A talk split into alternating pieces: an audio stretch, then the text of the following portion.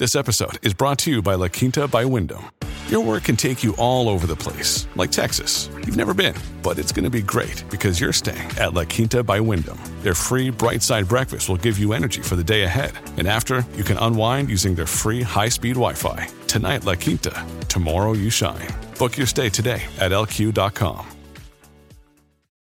We are all slaves to our current government, and they are looking to pull every tooth from the mouth of America so that we're in a position to where when the time comes, we can't fight back.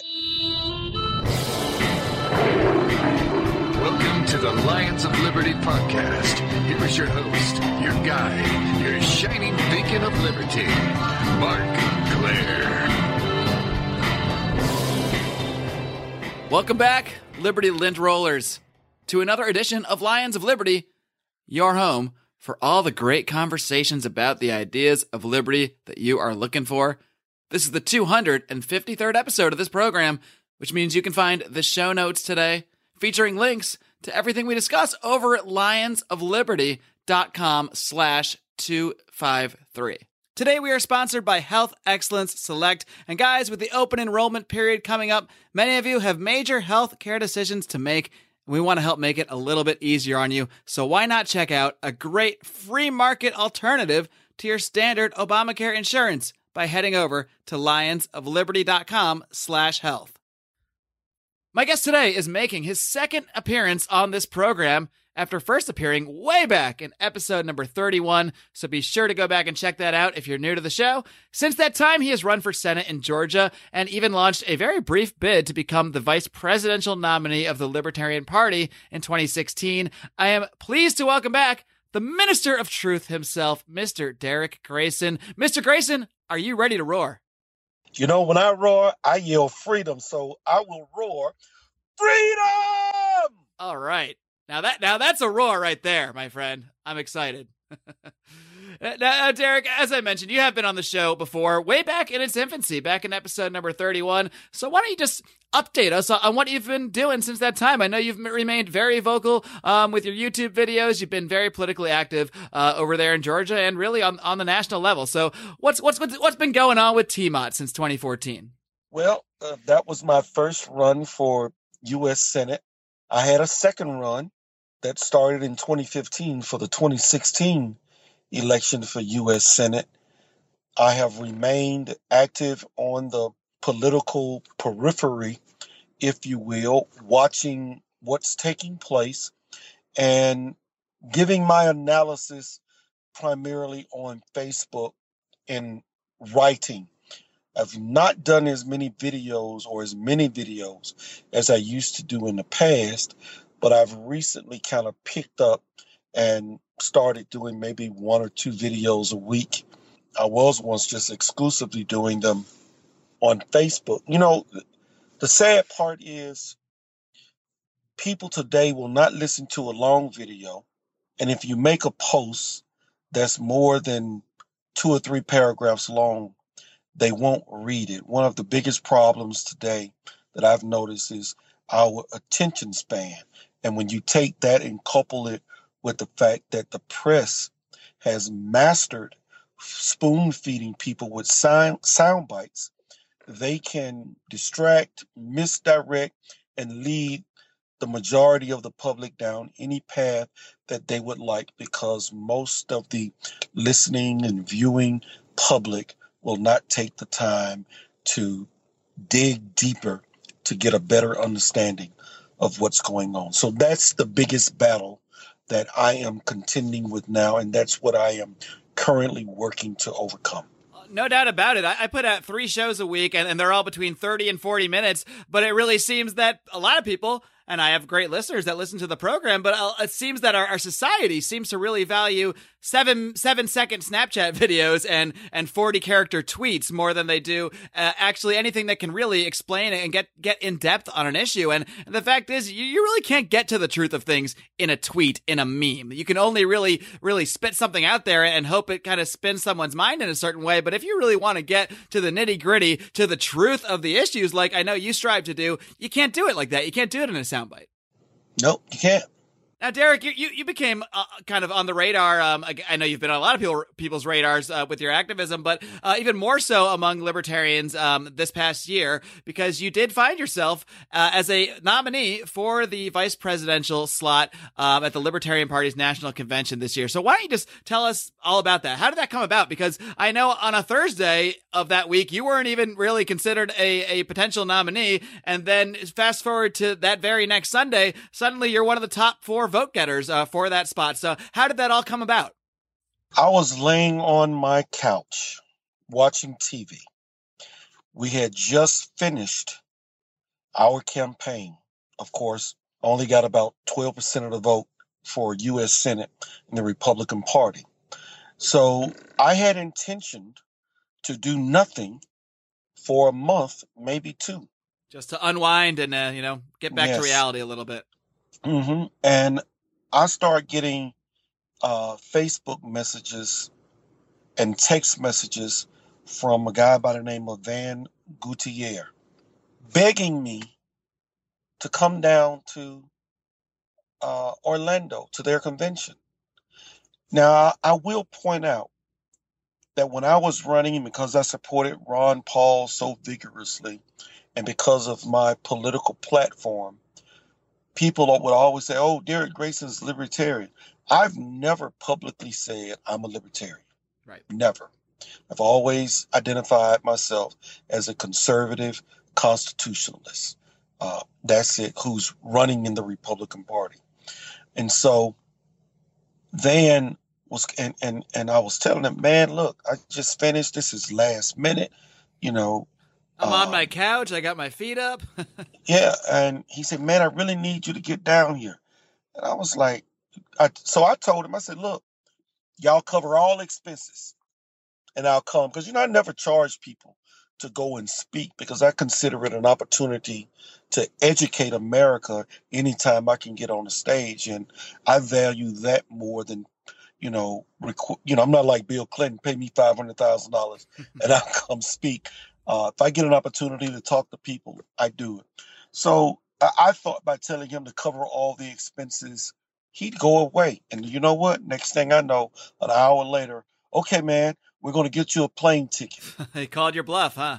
They called my bluff. And so I said, well, if they're willing to do all of this, I said, I need a hotel, not a, a dump. You know, it ain't got to be five star, but, you know, three star hotel that's comfortable and clean. I said, I will come and you, you know, you pay for my bags.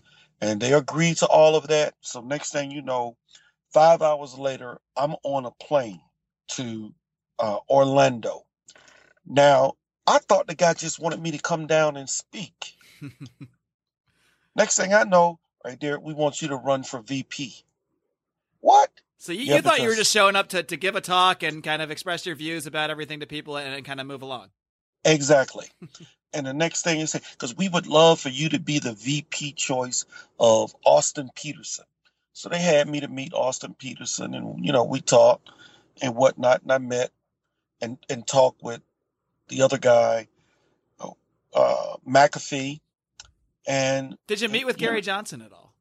I shook his hand, and I told him I would support him, but when I realized and found out that he wanted William Weld as his VP, that ended it for me.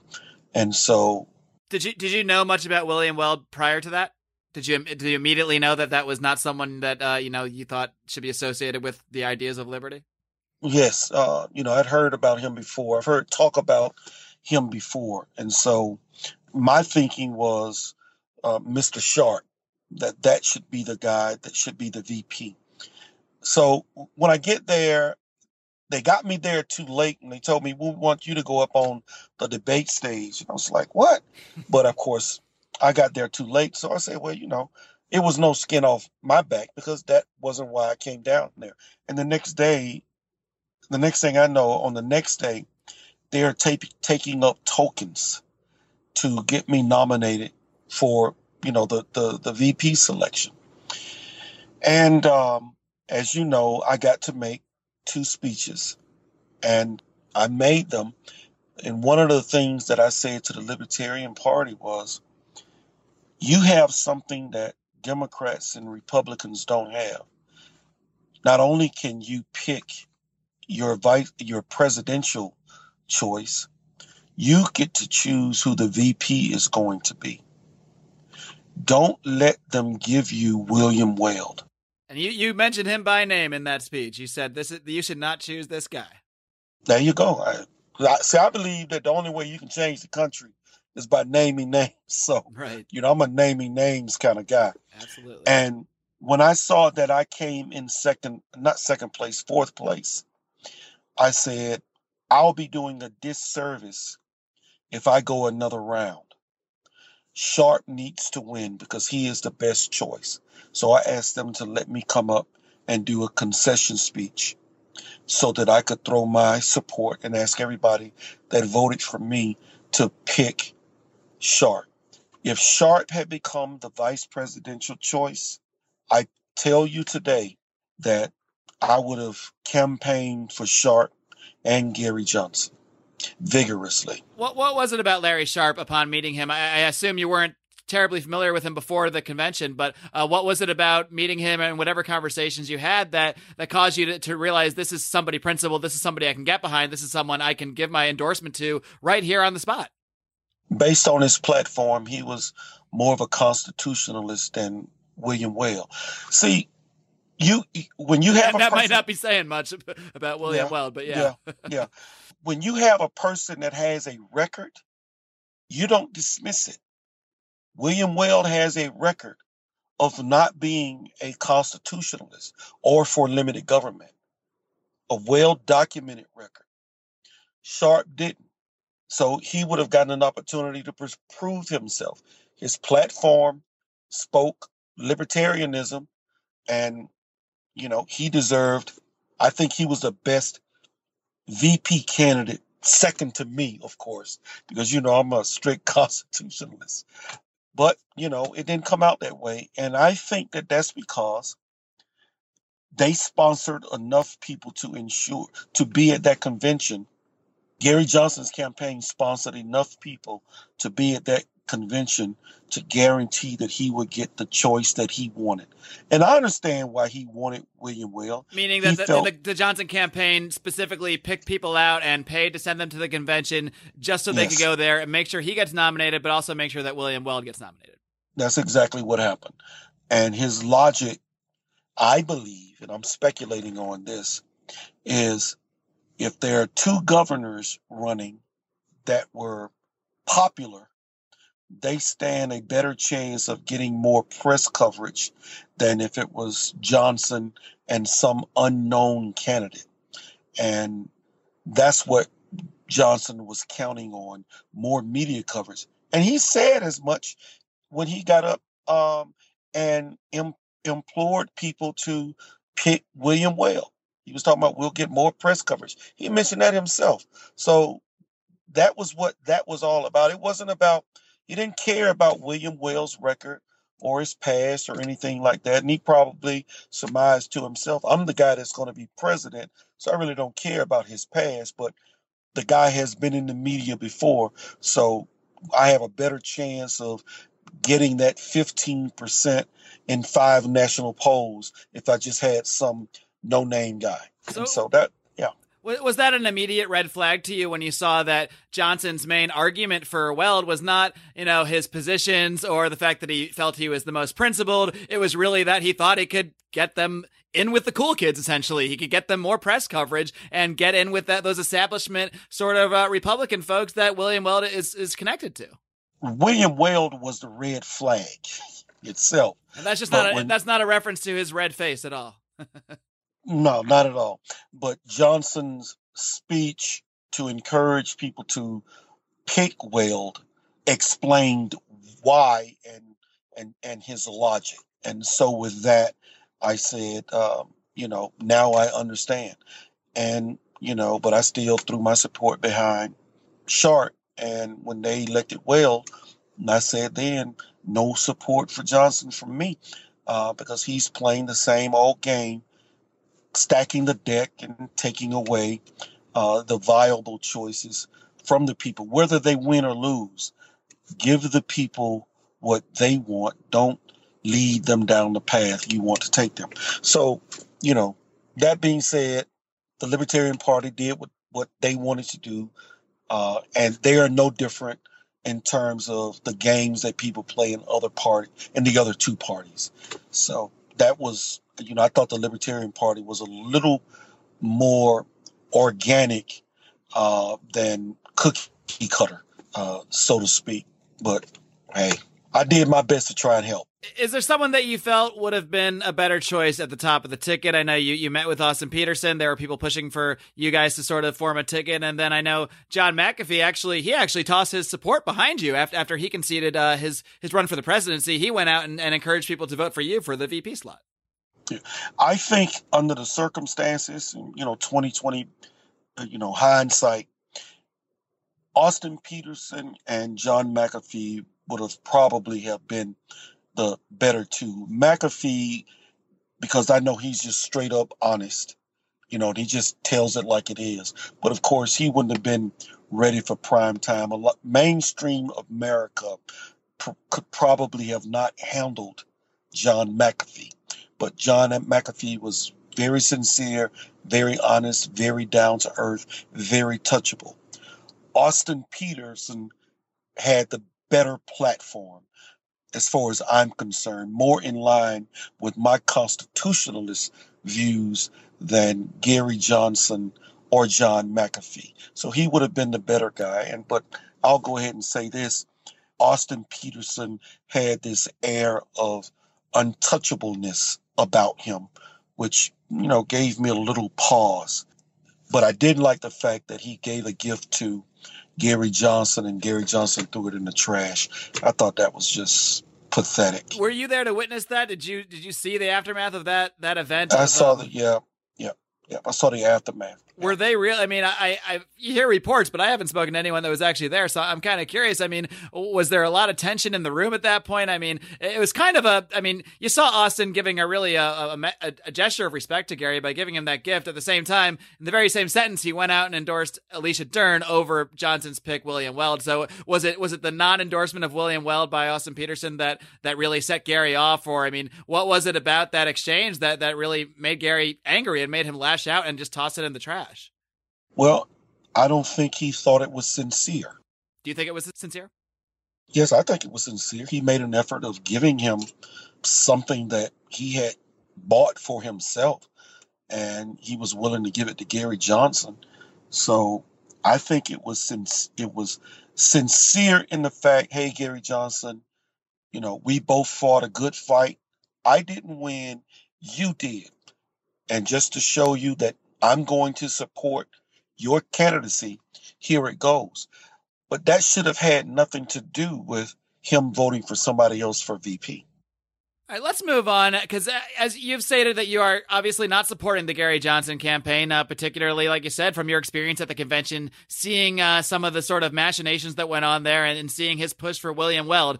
Uh, you have, in the past few months, really come out strongly in favor of Donald Trump. So, why don't you just make the case for why you currently support Donald Trump? Why do you feel that he is the best choice for president, and why does he, for you, as someone who calls himself a strict constitutionalist, why do you feel that Donald Trump meets enough of those requirements for you? To you know be to uh, be worthy of your support.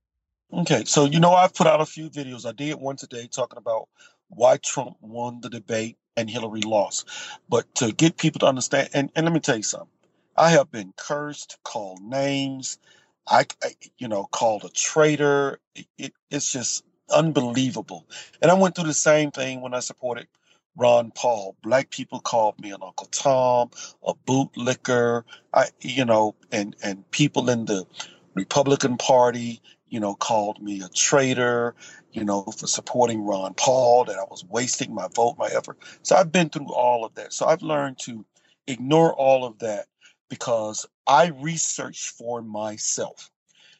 Donald Trump is an anomaly within the Republican Party, just like I am. I am not establishment. I don't support establishment. I name names. Well, Donald Trump is also not establishment. Now, is he a strict constitutionalist like I am? No, he's not. but he is an he is anti-establishment. And Donald Trump has addressed is, is some issues that no other candidates have made at the top of their platform. Particularly, Donald Trump has talked about the debt. He said only what he can say about it. Because, you know, people put their lives in danger when they start talking about messing with the Federal Reserve or the central bank. But Donald Trump has talked about our debt and addressing those issues. He's talked about the Federal Reserve. He's said we're we, we basically are living in a fake uh, economy that's propped up by you know fake money. Donald Trump has talked about actually securing our borders and the misuse of the 14th Amendment, anchor babies.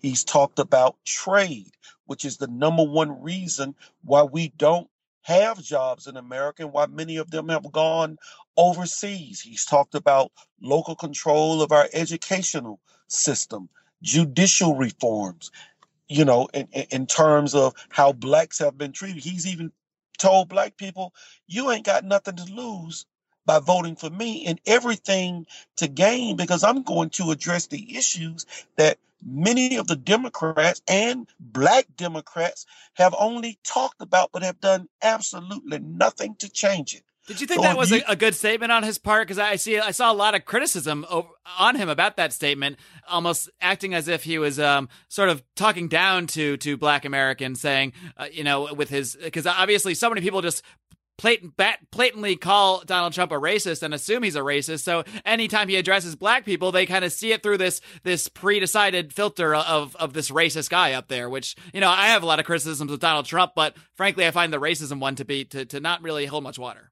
It doesn't hold any water, and it's a factual statement. Blacks have nothing to lose by voting for Trump because Democrats aren't going to do anything any differently towards the issues within the black community if we continue to reelect them. And it is a proven fact that the only time Democrats care about blacks is when it comes down to getting their votes and making them think that they are going to help them. And the Republicans, the racist Republicans, are only going to try and keep them down.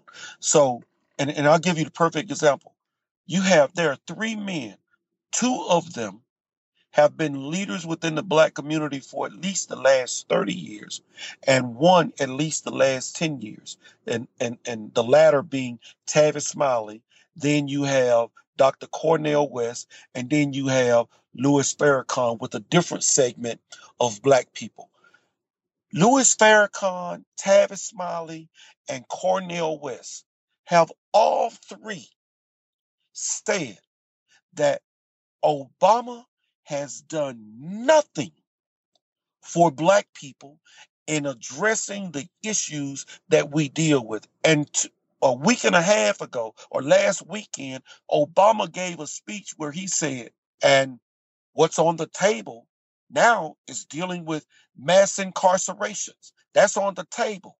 Obama could have addressed mass incarcerations in the first 90 days when he came into office by getting rid of the war on drugs and Bill Clinton's 94 crime bill, where Hillary Clinton had two terms as a senator to do something about, but did absolutely nothing. So when Donald Trump says, Blacks, you ain't got nothing to lose by voting for me and everything to gain because I'm going to undo all of that nonsense. He's telling the truth.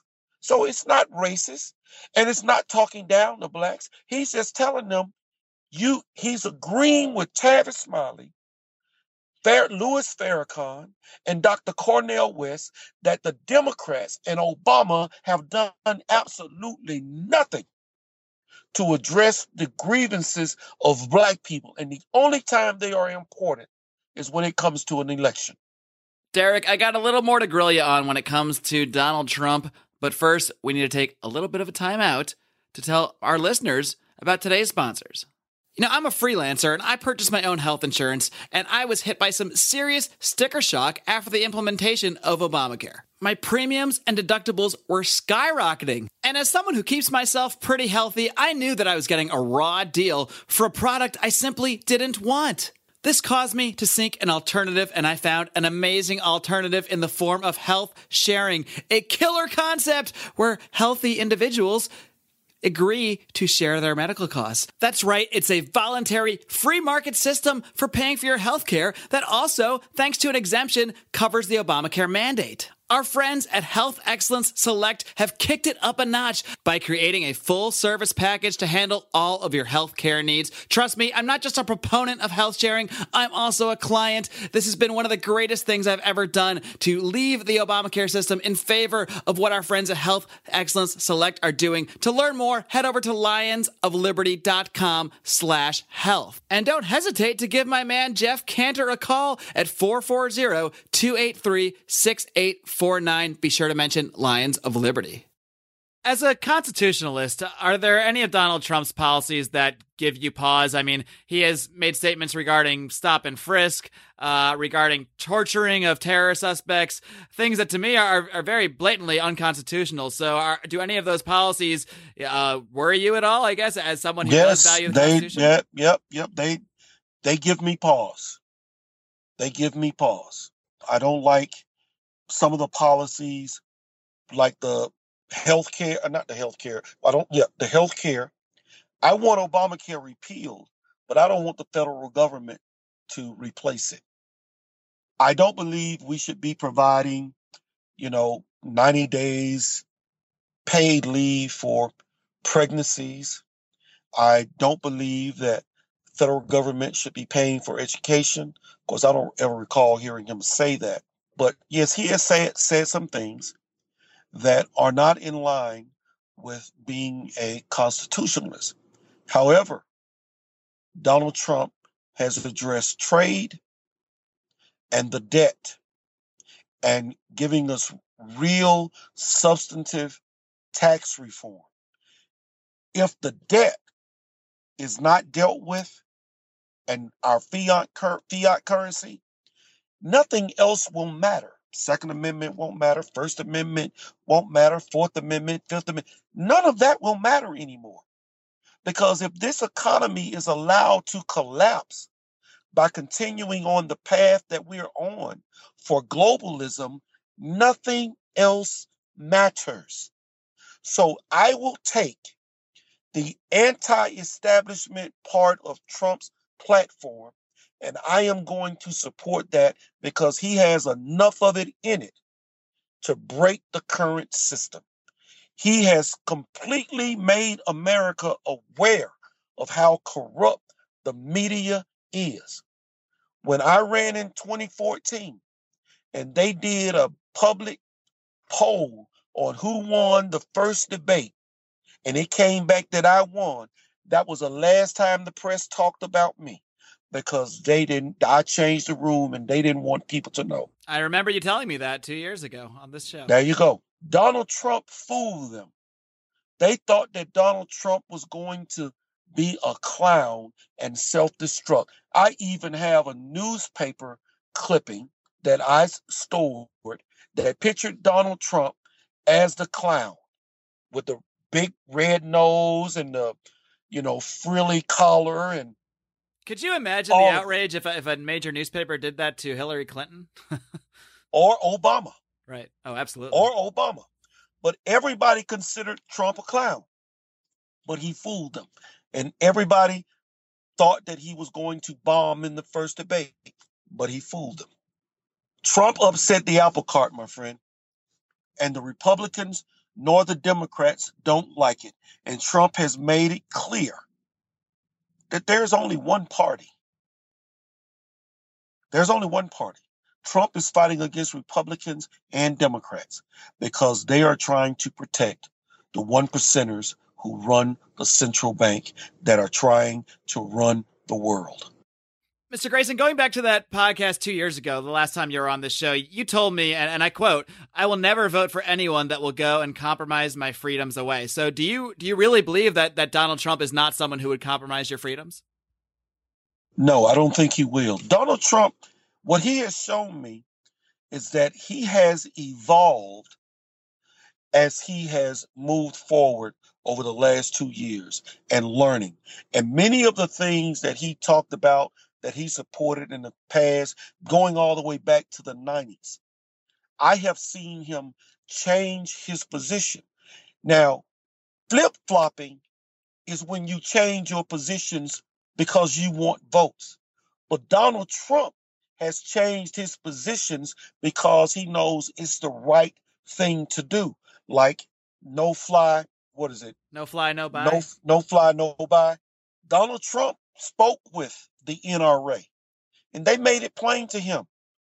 People, if they get put, if you get put on a no fly list, you need to have a way to get off of it. And that legislation is stalled. And I don't think Donald Trump would would go for that. Donald Trump believes in the Second Amendment, all of it.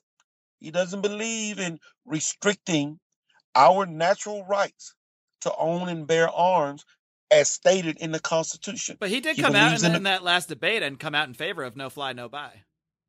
Well, I, in this first debate, yeah, he did come out. Did he, he say did. with no way? Okay, and, and understand what I'm saying. Did he say with no way for a person to get off of the no fly list? Well, he did make a statement. You know, he basically said, you know, if, if you end up on that list accidentally, we'll we'll we'll we'll make sure you get off it. Is what was was the addendum to that statement. Okay, well then then there's nothing wrong with no fly no buy. Well, but if, even even if you get on it and you're quote unquote the right person, isn't that still a situation where there was no due process? I mean, it's one thing if someone actually goes to court, is convicted of being a terrorist, and then okay, then don't let them fly. They should be in jail. But if someone hasn't actually gone through that due process, is there really any justification to disbar them from flying or disbar them from owning a, a weapon? Okay, well, you know, you know me. I wouldn't want to be put on the list and not know about it and not be able to get out of the list. I wouldn't want to be put on it with no due process. However, that is what they have been trying to pass with no way to get off of the list. And I don't know what the details behind what Donald Trump may do on that later on. I hope that he will evolve on that as well. But you know, Donald Trump is the only one at the top of the ticket that's saying that you'll have a way to get off the list. And to me, that's better than nothing. And that is helping to protect our second. So I don't know all of his details behind it, but before you had no way to get off the list, you didn't even know you was on it. So if he's talking about providing people with a way to get off it, that means we'll at least know that we got put it on in the first place. So, you know, I don't know all his details on that because I haven't heard the specifics. But people know where I am, and Donald Trump is enough of an anti-establishment guy that I am willing to take a chance on that because I know both parties don't want him. And here's a, a reality that most folk won't get. Now, I wrote in Ron Paul in 2012, but I knew Ron Paul was not going to win. But I wrote him in anyway because I didn't want to be responsible for uh, electing the Democrat or the Republican. This time around, I know the president is going to either be Hillary Clinton or Donald Trump. Donald Trump is more of an anti establishment guy than any Republican I have seen run in the last last four elections. I'm going all the way back to Bush. And I'm willing to take a chance on the anti establishment guy because I know that Gary Johnson and Jill Stein or any other right end, they're not going to win. That's just a fact. And even if Gary Johnson had a chance, I mean, based on what you've said and your experience at the convention, you think he would just be establishment as well anyway.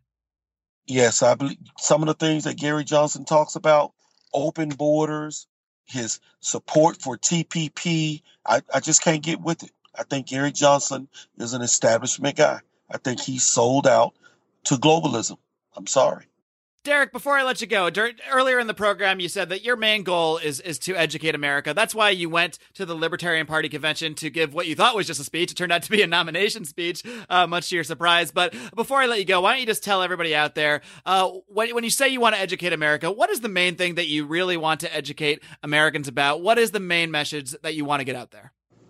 To give them a historical perspective that they may understand that We are all slaves to our current government, and they are looking to pull every tooth from the mouth of America so that we're in a position to where when the time comes, we can't fight back. The goal is to decimate the middle class so that there are only two classes the royals, supported by the 1%, and the underclass, who are who who live and serve at the mercy of the ruling class.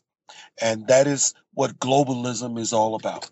But in order to be, become a global or a new world order, you have to get rid of the middle class.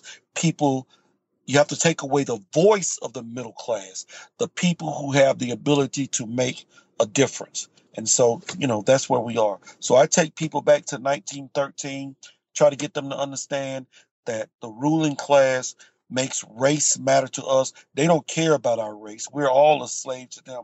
And that once they have eroded enough of our liberties and freedoms, particularly the First, the Second, the Fourth, and the Fifth Amendments, there will be nothing else left because the 10, 10th Amendment is basically useless anyway because all states now uh, have yielded, all of our state representation, they have representatives have yielded our sovereignty to the federal government so that they can be on the government tent.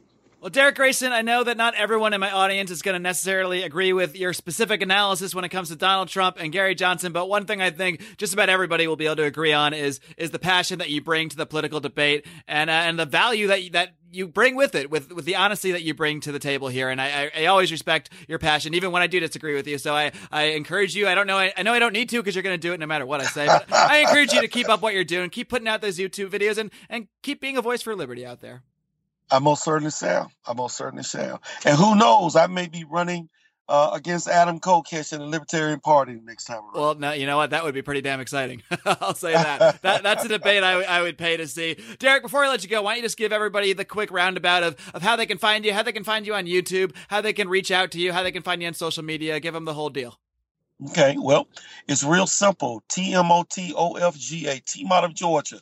Put that in at the end of twitter.com or facebook.com or youtube.com and you will see everything that I'm putting out there. But, but like I said, I, if you go to Facebook, you know, of course, it'll link you to my Twitter. It'll link you to my YouTube because many things that I put on Facebook, you know, uh, carries over to Twitter and, and whatever I put on YouTube, it carries over to uh, Facebook. Likewise, all connected. Twitter, so, yeah, all connected. Great stuff. All right, Team Mott, Derrick Grayson, thank you so much once again for coming on the show. It's been a blast, and keep on roaring for liberty. I shall, my friend. Take care of yourself. Okay, folks, I hope you enjoyed my conversation today with Derrick Grayson, the always passionate, always fired up minister of truth, as he's also known. And he's an opinionated guy. There's no doubt about that. He has convictions, he has beliefs. Maybe I don't agree with his conclusions about Donald Trump. Maybe I think he's trying to stretch things just a little bit to justify supporting him. But hey, I can see the perspective. I can understand the perspective. I'm just a little skeptical of calling someone like Donald Trump anti-establishment when he, you know, has Bill Clinton at his wedding. I'm not I'm not exactly convinced of how anti-establishment Donald Trump is, but I was pleased to have Derrick share his reasoning for supporting Donald Trump on here. And to me, it was really interesting to hear his story about going to the Libertarian National Convention, about have, being very skeptical of Bill Weld. And certainly since that time, we have seen that most libertarians, even people that were supporting the Gary Johnson campaign from the beginning, are not really liking what they're seeing from Mr. Bill Weld. Probably due to the constant mind welds that he is putting out there for us. And the reason I had Derrick Grayson on the show today. He's been on the show before, but the reason I had him back on was because so many people over in the Lions of Liberty Forum, our private Facebook group, had asked me to do so. And I listened to my fans. And you can be part of this conversation as well. If you just go ahead and join the Lions of Liberty Forum. As of right now, it costs you nothing to join. That may change in the near future. So you may want to get on board right now if you're listening today. Just search Lions of Liberty Forum in your little search bar on Facebook. We'll, of course, also link to it in today's show notes, which you can find over at lionsofliberty.com slash 253. And as always, guys, the best way, the number one way you can help this program grow and help advance the ideas of liberty is by sharing this program with your friends, with your family. Share from our Facebook page, facebook.com slash Lions of Liberty. Retweet all our stuff. Follow us on Twitter at Lions of Liberty. Hey, maybe just drop an email to your mom, to your dad, to your grandma, anybody and say, check out this podcast. Check out this Tima. Check out the Minister of Truth. Boy, is he fired up. Of course, the other way you can help us is by leaving us a five star rating and a great review over on iTunes, over on Stitcher Radio, however you listen to this program. It is very crucial that we get those five star ratings and those great reviews from you guys to bring more people over to this program. This coming Friday, don't forget, we've got another edition of John Odermatt's Felony Friday, the weekly look at the broken criminal justice system. Until next time, folks, live long and live free.